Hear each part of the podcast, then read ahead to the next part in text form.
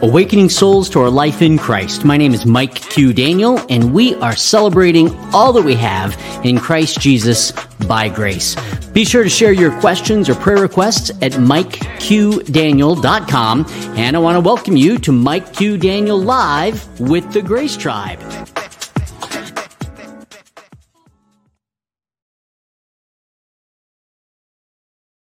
Good morning, folks. I didn't have my volume on to hear the uh, intro ending. It took less time than I expected. I am excited to hang out with all of you today. Pulling up my uh, Q and A list. We had a question from Gina.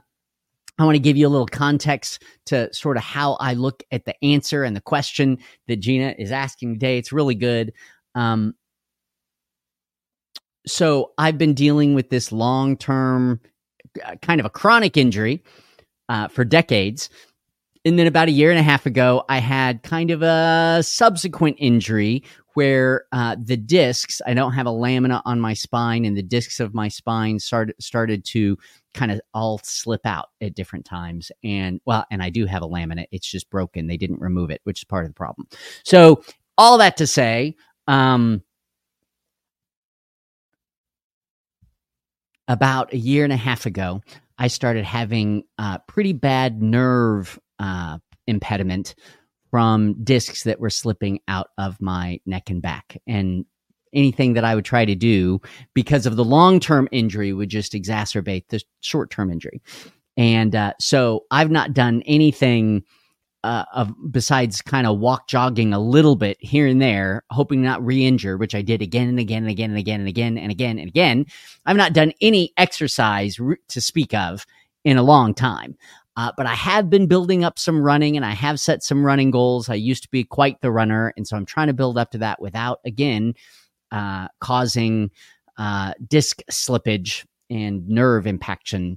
And uh, that that's been a real challenge. But last week I've been doing better, as many of y'all know. It hasn't come up in a long time, so I've been doing much better. And so last week, um, just looking at some dumbbells, I got tired. just looking, just considering what I might do for calisthenics, I got sore. I did a little bit of exercise last week, and I mean very little, and it really cost me. I mean, I could feel uh, the disc bulges uh, because they're just not held in place well. And I could feel uh, uh the soreness, uh, just the, the DOMS, the delayed onset muscle soreness of not having worked out, which I'm not really used to because last I worked out, I could work out. I had been working out. And so I really didn't, I thought I went really, really light and it just nearly killed me. And so I may have even looked a little funny early last week because I, you know, did this. And so it it really uh, cost me a lot. I, I mean, I was sore just looking at a list of calisthenics. I was just real. It really cost me, and uh, and honestly, it was it was pretty miserable. And so that's fine. You know, that's okay. That's just life, and I am recovering. And this week, oddly enough, this is crazy. This is to our topic. I'm beginning to think that I need to do a little more exercise. Like last week, it was so hard, and now I'm starting to get over it. Praise God. I don't think I caused any long term issues. And now I'm thinking I need to do that again. And to someone who doesn't understand that, maybe, they're thinking, Are you out of your mind? If it was so bad and so risky and hurt so much and has such high risk, why in the world would you put yourself through that again? If it was really that bad and you have a chronic injury and a short term injury and you're trying to overcome that by doing some exercise and it just, it just causes more immediate problems. If it is so costly, Mike, if it costs you a whole week of your life, I couldn't run the rest of the week. I didn't, I didn't run. And so, which is really what I've been doing. And so if that's the case, if the the running I was starting to do I could no longer do because I tried to do some calisthenics, not a big deal. Then why in the world would I do that again? I don't believe Sherry. I really don't believe that no pain is no gain. I've heard that a lot too. I think that's a fallacy. Like if it doesn't hurt, it's not worthwhile. This coffee doesn't hurt. Mm. And it's very worthwhile. so uh, I don't believe in no pain, no gain. In fact, I think the best way for most people to exercise causes no pain. They're starting with less they can do and they're increasing within a very small margin. And so their body acclimates. I think what happens is we're very short term focused and we do stuff that's hard for us. We do too much too soon. It costs us more than it has to. Now, I have some injuries, and that's just not ever going to be the case for me. It's going to always cost me, especially if I'm more out of shape in some seasons than others. Uh, but there's got to be, um, there's got to be a reason why. If it cost me so much last week, if it hurt so bad, if I literally lost sleep more nights than I gained sleep because of the pain that it caused, if it nearly caused, and I started to feel the protrusions, but I don't think there was actual uh, impacting of nerves, but I could feel the pain of discs that were bulging just didn't get so bad that it cost me uh, uh, nerve impaction at a high level. So it went back down, managed inflammation. If it's so bad, why in the world would someone do that? Why would someone do something that hurt so much and had such great risk? Just objectively, why would someone do that? After being so miserable from exercising last week, threatening to re injure the weak disc structure that I have in my neck and upper back, fighting bad headaches for a week, uh, reinciting my uh, long term chronic injury that because of the weak muscles in my uh, neck and back. So, multiple problems. Why would someone do that? And I'm here to tell you, you know, when you think, why in the world would I choose to ever do that again? I must be actually nuts. I say all of that as the backdrop for Gina's question. Here's what she asked What in God what in our, our Heavenly Father, what about Him made Him come after us and provide so precious a sacrifice, Christ's sacrifice, to bring us to Him? What in God made Him come after us and provide so precious a sacrifice to bring us to Him? I think this is such a critical question. We come to God out of our need, but why did God come to us? We come to God out of our need, and He needed nothing. We come to God because we have no other choice, and He did have a choice. I usually look at Hebrews 12 2 for this kind of a, a question. Hebrews 12 2 says that uh, we should fix our eyes on Jesus, the author and perfecter of our faith, who, for the joy set before him, endured the cross the joy set before him endured the cross. Uh, scorning its shame, he hated the cross. Understandably, he begged God for another way. He did not like the cross. But having endured the cross, scorning its shame, sat down at the right hand of God. He did the work. What's the joy?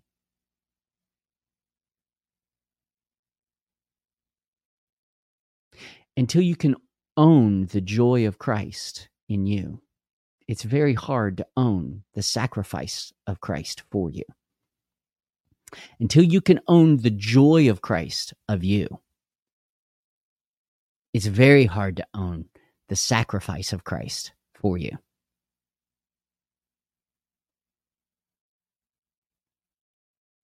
If I can't embrace Christ's joy of me, that he really loves me, if I refuse to be lovable in my own thinking to him, if I don't believe that he loved me that like that, that it was joy to him, then how do I ever embrace the cross for me?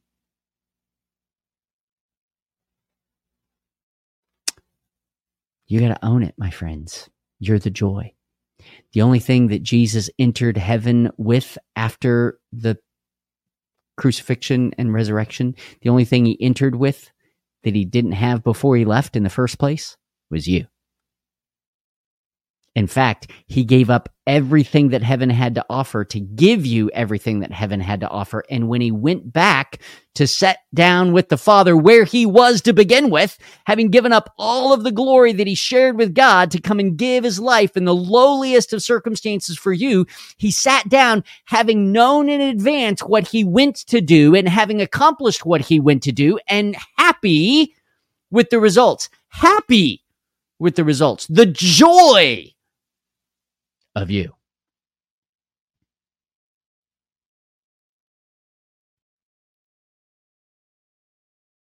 I teach on Romans, uh, not well, I teach on Romans a lot too, but on Hebrews 12 too, I, I use that verse a lot because it's so powerful to me. God did not send Christ for a message, a mission, a movement. I didn't mean for all of those to be alliterated message, mission, movement, for a book, for a doctrine, for a group. A cause, per se. Christ died for relationship with you. And we think, how is that possible? And so I love to look at how horrible the cross is to show how valuable you are to Christ. He knew what he was paying and he knew what he was getting, and it was joy worth the cross. The world and the enemy through the systems of this world, and the enemy through the programming of the fallen flesh that we operate in so often in our thinking. Let's just call that the world, right? The fallenness of the world and man in our flesh, even though we are no longer, you are no longer fallen because you are not the flesh. You are reborn in Christ if you're a believer. So the world including the fallenness of the flesh that no longer defines you. It's in you, but it's not you. All of that would show you, teach you, train you, convince you that you are not worth the cost of the cross. There is no book that can prove to you your value to God. You just have to at some point believe him. He died for relationship with you. He was resurrected for union with you, and he sat down at the right hand of the God to bring you home with him. Worth it. So when I do these broadcasts, I'm looking at the comment thread, and there's a little window of my uh, my video next to the comments in the software that I use to do these videos. So I can see your comments and I can see me. And I think of you looking in a window or me looking at camera right now and going in first person, I am worth the cross to Christ.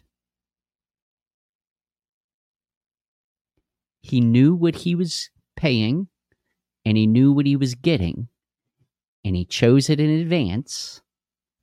In fact, it's even better than that. And he's happy with the result.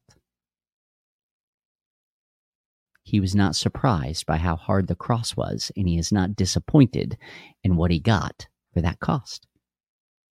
He knew. He knows. And he's not wrong.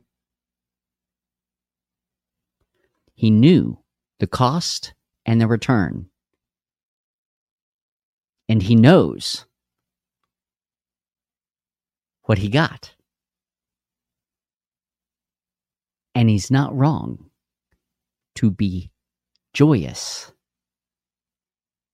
about what he gained. I want you imagine happy God.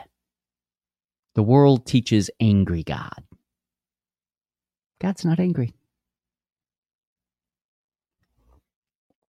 There is wrath towards sin because it's killing his kids. It'd be like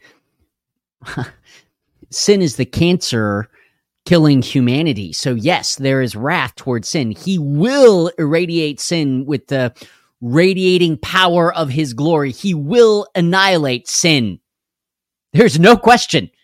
And he's going to pay with the very cost of his blood for you and I to have the choice to not stay in the sin he will destroy. But it is not people that God has wrath toward. It is sin and he's paid the ultimate cost to prove love for you so that you will embrace his sacrifice, exiting sin and entering Christ.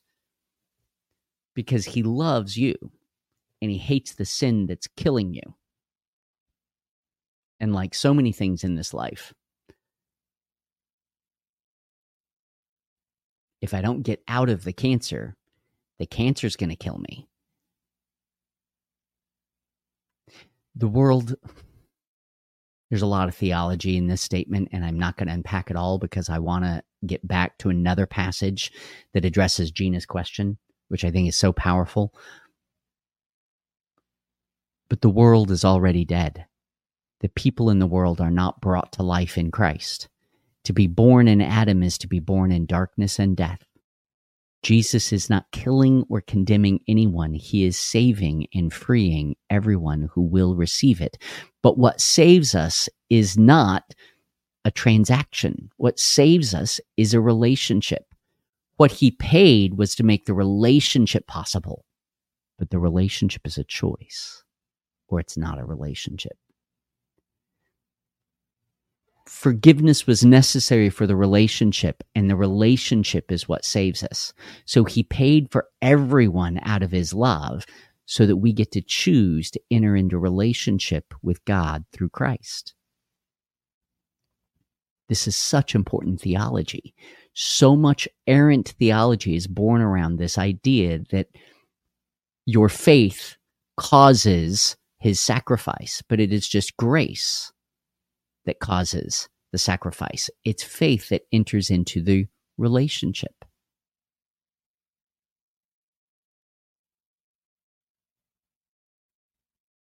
Forgiveness is necessary for relationship with God but it's the relationship with God that saves you. Jesus said eternal life is this, knowing God the Father and Jesus Christ whom he has sent, knowing them.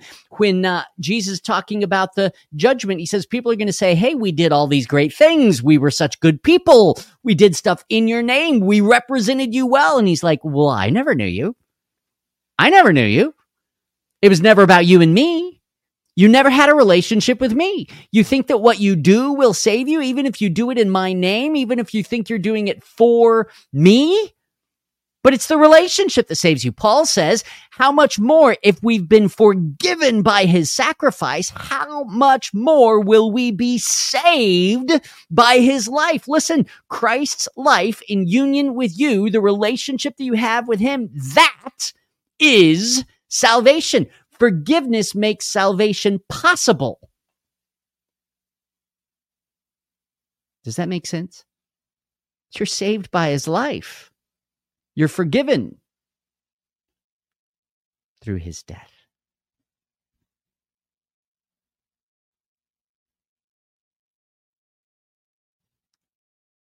It, it gets me every time. So I say that because it's opportune and I'm seeing so much weak theology. It's okay. But teachers should not be talking about salvation by forgiveness. We should be talking about salvation through union and relationship, fellowship, gracious sufficiency meeting, meeting faithful receptivity.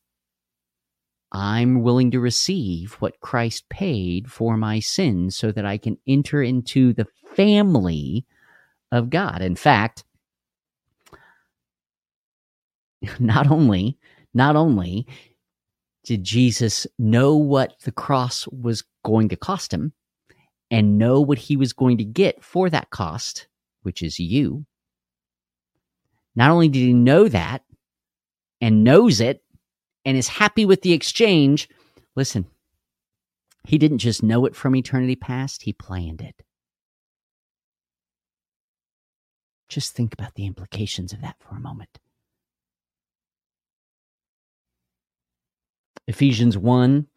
Uh, I'm going to read this out of the Living Bible, which I almost never use because this is not a word for word or even phrase by phrase Greek to English translation. This is a uh, a paraphrase, but I've studied this verse a lot, and I think that uh, while you cannot do a word study from the Living Bible, the Living Translation, the TLB version, um, there's a nuance to this translation that is so powerful, and I think it is true to the heart of the text, or I wouldn't use it. Uh, so I've studied the original language. I've studied, I think, probably every major translation of this verse for years, these verses. And I think this is a really useful translation for getting an idea across of what Paul is saying. So here's the Living Bible, TLB version of Ephesians 1, verses 3 through 5. Just listen to this. Let this saturate into your soul. Let the Holy Spirit receive through the ears of your the body and translate to the soul your thinking feeling and behaving let that saturate your soul from the spirit upward from the spirit outward if you're tempted to copy and paste this please don't. I want people to hear it. How we praise god the father of our Lord Jesus Christ. We pray how we praise God, the Father of our Lord Jesus Christ, who has already blessed us with every blessing in heaven because we belong to Christ. He's already blessed us with everything heaven has to offer because we belong to Christ. The literal translation would say in Christ. You're in Christ. And so in him, you have everything heaven has to offer. Verse 4 Long ago, even before he made the world, before he made the world, God chose us to be his very own. He picked you before he ever made you, before he even made the context for you. Before your grandparents' grandparents were a thought in their parents' mind, he picked you. Long ago, even before he made the world, God chose us to be his very own through what Christ would do for us. He didn't just choose you, He chose the way He was going to redeem you. He decided then to make us holy, set apart for His purposes by His divine power. Holy. To make us holy in His eyes without single fault. You are blameless in His eyes. And He's not wrong. You might not be blameless in your eyes. You might have done things that are blameful, but he sees you rightly, without fault, blameless. We who stand before him, it says covered, but I would say filled with his love. This is the re- this verse, verse 5 is the reason I wanted to share this. His unchanging plan has always been to adopt us into his own family by sending Jesus Christ to die for us. And he did this because he wanted to. He wanted to do it, he did it, and now he's happy about it. Verse 6 says this Now, now, all praise to God for his wonderful kindness to us. I'm sorry, all praise to God. Why? Because he's worth our sacrifice, which he is. All praise to God for his wonderful kindness. All glory to God because of his kindness and grace. He is not glorified by how well I do. He's glorified when I recognize how well he's done, how great he is, how awesome he is toward me. His character and love toward me is to his glory. His grace is to his glory. My effort is to my own credit. My work speaks of me. His work speaks of him. All praise to God for his wonderful kindness. All praise to God for his wonderful kindness to us and his favor, his grace that he has poured out upon us because we belong to his dearly loved son. So overflowing is his kindness toward us that he took away all of our sins. I will say at great expense, right? Through the blood of his son, by whom we are saved.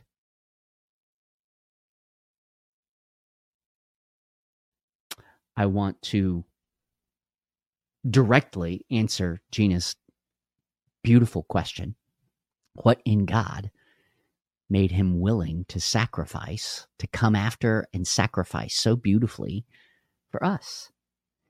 Well, God's very nature is love. It's who he is. And being love, he created you as a being who is not God and has relational viability. The angels are created as servants. Not that they couldn't rebel, some did, but that doesn't mean that they have relational viability. They're created as servants. You're created to be children. You're born as a child and grow up as a relational being. They're not.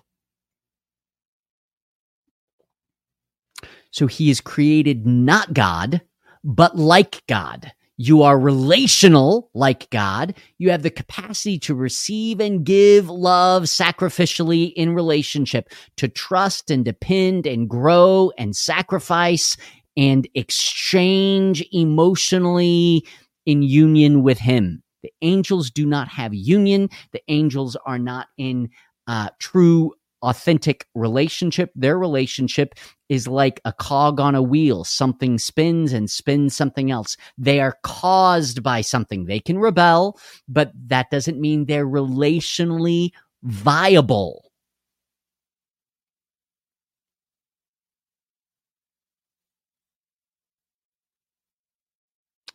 God created you as like God, relational, but not God. You have a soul, a relating to God's soul. And how you relate to Him is your choosing because that's authentic relationship. You get to choose. And the the relating soul of Mike Daniel and Sheila Davis and Dan White, the relating soul gets to trust God and gets to learn God and gets to choose relational dependence upon God so that we can experience what is true of God. We can experience his love. We can sacrifice in our trust. We can give up our felt desires for His fulfillment of our truest desires out of our trust for Him.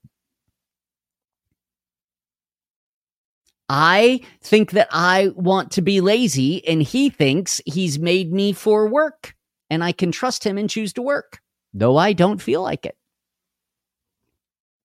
The heart that he has given me is set ablaze for him and not for the world. But if I pursue the world, I'm believing a lie. I can still be lied to, people. I have a new heart, but I can be deceived. The heart doesn't deceive me, but I can be deceived. I have a new heart. But what I think I want in my childishness is often more donuts. And what he has made me for and will bring me joy and is worth the cost is trust. Uh, work, relational work, trust. Trust is relational exercise. Choosing sacrificially. So he created not God, you and me, but like God. We're like God, not God, so that he could give himself away to somebody. He created you and I as the recipients of his very character. He loves you by giving you him. Jesus died for you so that he could give his life to you. And as you trust him, increasingly he lives his life through you. It's his doing by grace. It's my choosing by faith. It's his doing by grace. I don't earn it. My faith earns nothing. My faith is not a meritorious act. It is choosing to trust what he does by grace because it's his grace that speaks of his character. It's his grace that speaks of how wonderful he is. It's his grace that brings him glory. It's not my effort. Look at how hard Mike is working for God. See, that speaks of me. Instead, look at how great God is that He's worth the cost of trust, the cost of sacrifice, the cost of real worship. Look at how great God is that He's worth that, worth so much more than that. His grace is worthy of our praise. We don't obey him because our work glorifies him. We obey him because our trust shows his grace, shows his value, shows his love is worth it to us. He loves us by his direction and provision at great cost to himself. And we love him by giving up what we think we want as our immature in our immaturity we then choose to trust Him instead. It's not that our heart is bad, it's that our heart is only fulfilled by what we do not yet know of His sufficiency, of His direction, of His empowerment we get to be the children of God. You never get to be the parent of God or the peer of God, the sibling of God. You get to be the child of God, by which we, in the Spirit of Christ, cry out, Abba, Daddy, Father. Romans 8 says, Romans 8 13. So, first, for this, uh, I want to make this statement again. He created you like God, but not God, so he could give himself away to you. That's what love does. It gives itself away. In Christ, that's who you are. So, first, for the sake of authentic relationship, that's why he did it. What in him? Why did God create? Not, not just be willing to give himself away for your sin, but set it up as necessary because he cares more about the relationship, about loving you and you receiving it then he cares about your sinlessness and your behavior. You realize that sin is not the problem, being unloved is the problem. By our sinning and needing redemption, he solved the love trust problem. He doesn't, of course, he wants you to be sinless. Of course, he does. He doesn't want you to sin. But his agenda is not sinlessness, or there would not have been two trees in the garden. His agenda is relationship, and that requires sacrifice and love and receptivity and trust and faith meeting grace in this economy of a new covenant that he promised from the very beginning. Sinlessness is not the goal. Relationship, union, eternal fellowship in the innermost being, that's the goal. So, first, for the sake of authentic relationship, this is the greatest litmus test, by the way, of sound doctrine or false doctrine as well, because it was always about authentic relationship.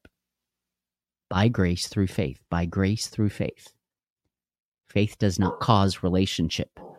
His grace has afforded us relationship, and faith believes him, chooses him, like flipping on a light switch, turns on the lights I'm not creating electricity. Louis getting excited, my dog. You realize when I sit in this chair, I'm not creating the chair. When I flip on the light switch, I am not creating electricity. I'm believing that the light switch allows electricity I did not create through wires I did not drop in light fixtures I did not, you know, blow the glass for. It creates light and I'm operating by faith in a light switch. I am choosing to trust the light switch works. I'm choosing to trust that God's life in me works. And I have to sacrifice what I want to cause and be in control of for myself. I don't get to be the light maker. I just get to be the guy who flips the switch. So, first, for the sake of authentic relationship, it requires His grace and my belief. But my belief doesn't earn the grace. His grace glorifies Him. So, second, it's to make His true loving nature known. I love that Paul says we cannot know, we cannot, or that's in the negative. He says in the positive that we know what love is in this, that while we were sinners, Christ died for us. We know how loved we are only because he died when we didn't deserve it. Your faith doesn't earn his sacrifice. Your faith doesn't earn indwelling. Your faith isn't meriting union and salvation. There's no good work. That is faith. Faith is how we do, right? Trusting Him is how we do good works with God. It's how we participate. So when it says, uh, faith for good works, it's not saying that faith is a work. It's saying that our works are by faith, not faith is a work. Do you see the difference? Faith is not a good work. Faith is how we trust God to participate in his work. I'm choosing. I get to choose all the time. I can choose wrongly, I can choose rightly. So when we choose to trust him, then his grace and our trust of his grace proves worth it. Just like his relationship with us was worth the cross, our sacrificial trust is a living sacrifice to him, our choosing to trust him, to be available to him, to let him direct us, to let his love motivate us. He then lives through us to the praise of the glory of his grace. His grace saves us and his grace works through us. We don't earn some kind of respect by loving other people. We're demonstrating the love of God for us. So, first, it's for authentic relationship. That's what Christ died for. And it was worth the cross. Second, it was to make his loving nature known. He we only know how loved we are because when we didn't deserve it, before we accepted it, he died for us. That's love. If it's deserved, it's not love. Anyone who tells you that you had to choose him before he could die for you is misunderstanding love. And it's all about love. He died for people that would reject him because he loves them. He doesn't love me more because I accept him. He adopts me when I accept him. And then he crucifies and resurrects and recreates me as something entirely new. Having adopted me, I become his indwelt spiritually union child. So, first, authentic relationship, worth it. Second, because it's his nature, true, loving nature made known. Third, to be glorified by his grace and kindness. Nothing you do, nothing you do speaks of him, it speaks of you. But what you let by faith him do through you, that does not speak of you. Oh, what great faith Vanessa has. No. What a great God Vanessa has hope in.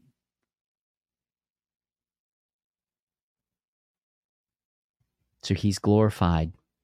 What you do speaks of you. God will be glorified by his grace. Look how great God is. Just think about that. What glorified God?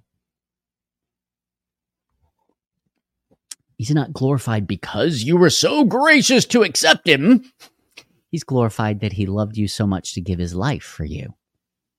and our receiving it makes that life and love known. If who he is, if his being is fundamentally loving, then giving himself away is being who he is and our acknowledging it, our receiving it, are believing him makes him known to us experientially and to others for his renown.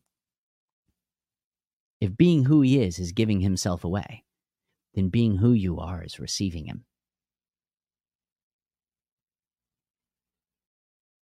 If being who he is is giving himself away, that's love, then being who you are is receiving him when he gives himself away. It's what you're made for. So it was always his plan to make us, not God, but like God, like God, but not God, relational beings, body, soul, and spirit,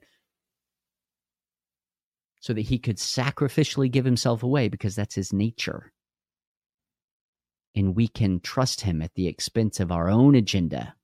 He is worthy of our trust. So we receive his work instead of try to accomplish our own. His righteousness, his blamelessness, his sacrifice. I need it. I'll take it. I'll trust it. God being love means that he created us to give himself away. This is not only true of him, but it means that you are worth it to him. But it also means, not only that, it also means that he is happy about that exchange because that's what he made you for. It was his nature lived out toward you to make himself known experientially in relationship with you. So it's who he is, and he made you to make himself known by giving himself to you. But not only that, even better than that, number sort of three levels deep here. It also means that it's who we are in Christ. When you're reborn in Christ, you are remade like him as you were always designed to be. Receiving his love, you become loving. You become sacrificially available at your expense for other people. It's who we are. Sacrificial love is the singular earmark of the indwelling life of Christ. So not only is he being who he is to love you and you're being who you are to receive him. But he's happy about it. And not only is he happy about it, but that's who you're going to be through him. You will be most satisfied by his love expressed through you. It's who you are, loved and loving, just like Jesus. It's who you are, loved and loving. We don't always feel that way, but we won't be satisfied because we're not made for anything less than His love to us and through us. His love to us and through us. You know, Jesus was asked, and we'll close with this. He was asked, What's the most important commandment? And Jesus, knowing that you cannot keep the commandments, the commandment was given to show that you needed Jesus. The commandment was given to show you needed a righteousness from God. You couldn't be the cause of your own. The law was given train us up in grace. The law was given to teach us dependence, not self efficacy. So, knowing this, knowing that the commands that God gave the Israelites were not for us to fulfill, to accomplish, they were for us to learn that we need dependence not self reliance, but God dependence.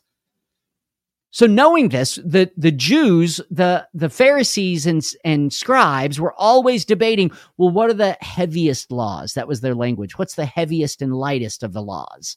What's the, the weightiest and the least weighty? What are the things that we can do and that has the greatest impact and what are the things that really don't matter like you know tithing the spices you know what what are the big what's the big deal and what's not the big deal what's truest of god's character in the law so when they come to jesus and and and they see that he's answering with such wisdom they were trying to trick him but one of the scribes sees the wisdom and authority with which jesus is dealing with them and so he brings out his authentic question he goes well Rabbi, since you're, in essence, since you're answering all of our trickery with such wisdom and authority, let me ask you my real question.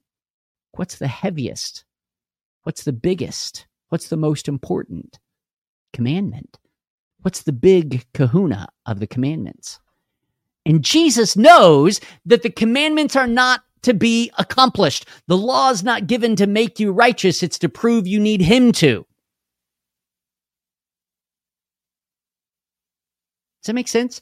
The law was teaching us we cannot be the cause of righteousness. That is its purpose. God loves you enough to teach you you cannot live a self reliant life. You need a righteousness from God, not from Mike, not from Marie, not from Laura. You need a, a righteousness from God by grace. That was the purpose of the law to undo the lie of the wrong tree in the garden.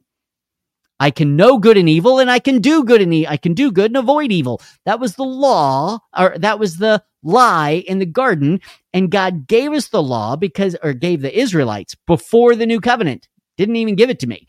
Gave them the law as His chosen people to demonstrate His reliability, not their self righteousness.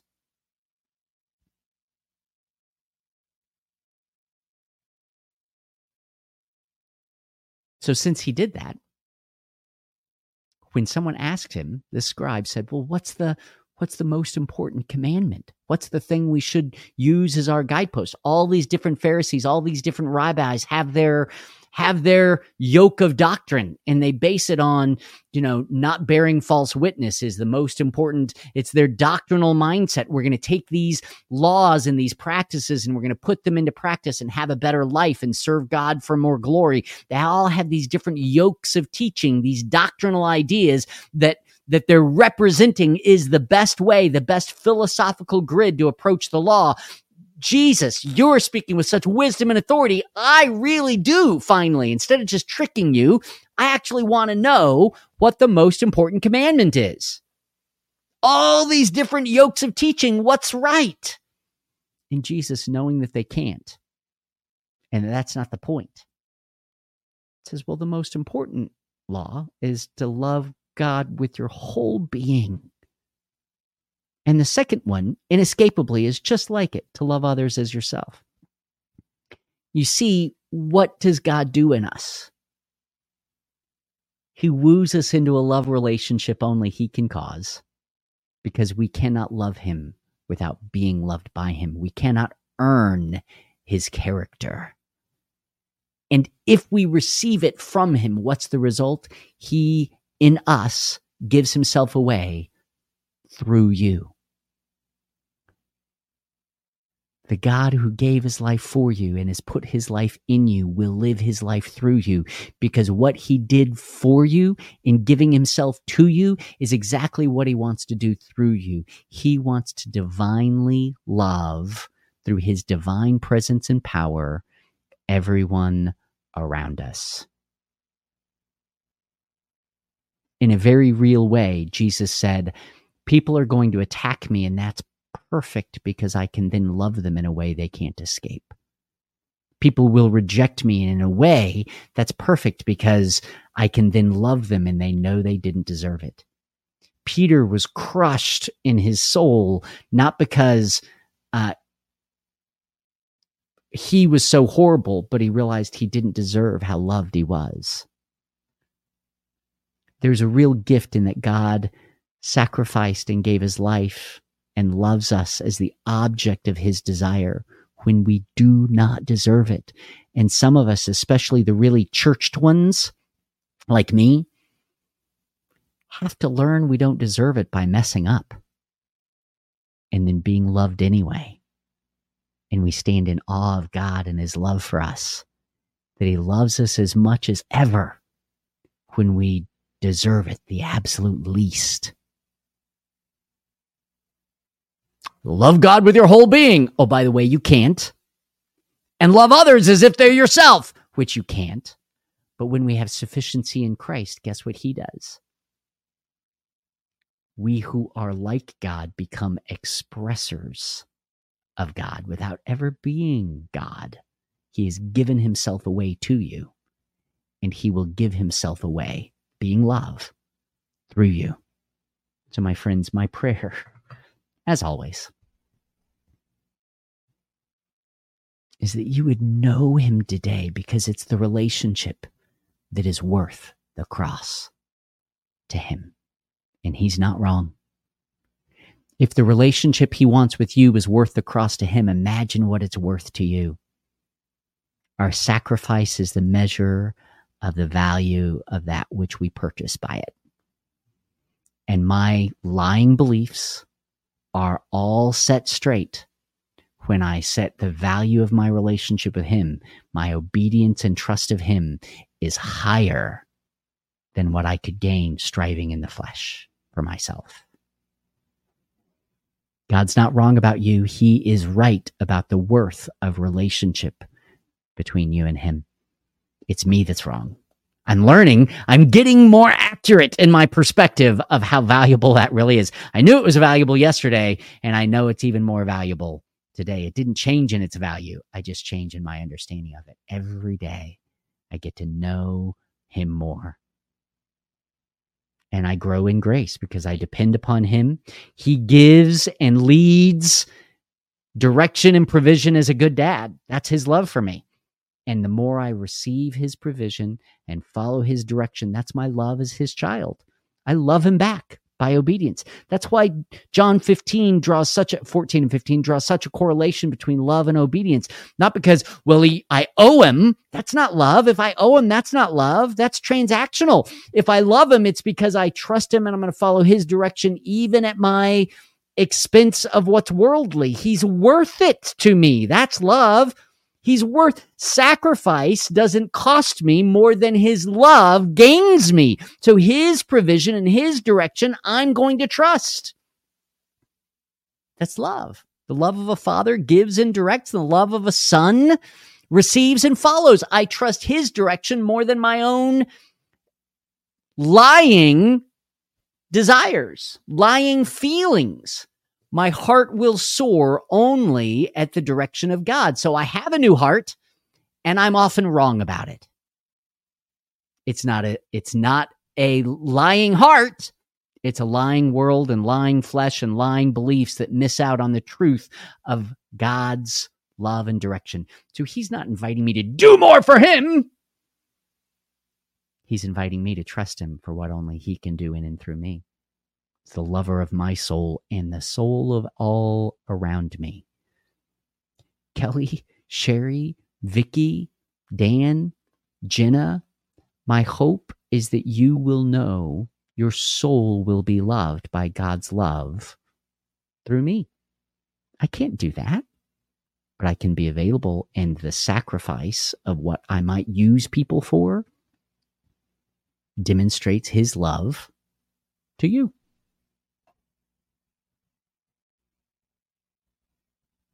So know him today. That's what he died for. He's in you. Grow in grace today. He's enough for you. And as you know him and grow in grace, go love like crazy. It's who you are in him. And my friends, I will see you tomorrow as we continue this wonderful week of Q&A. So we take topics from questions that we can just go a little deeper in than fill in the blank. We're doing essay answers.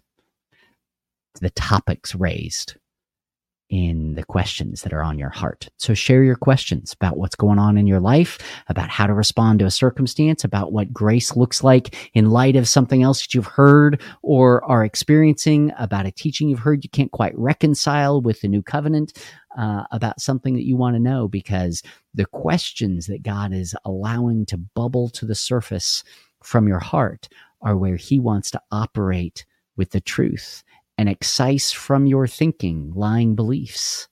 It's where discipleship really happens. Not not because of information, but because of the relationship received through the truth, because Jesus is the truth. So ask your questions and let's let's saturate that part of your soul with the life and truth of Christ in you. Love you guys. Have a fantastic rest of your day. See you tomorrow.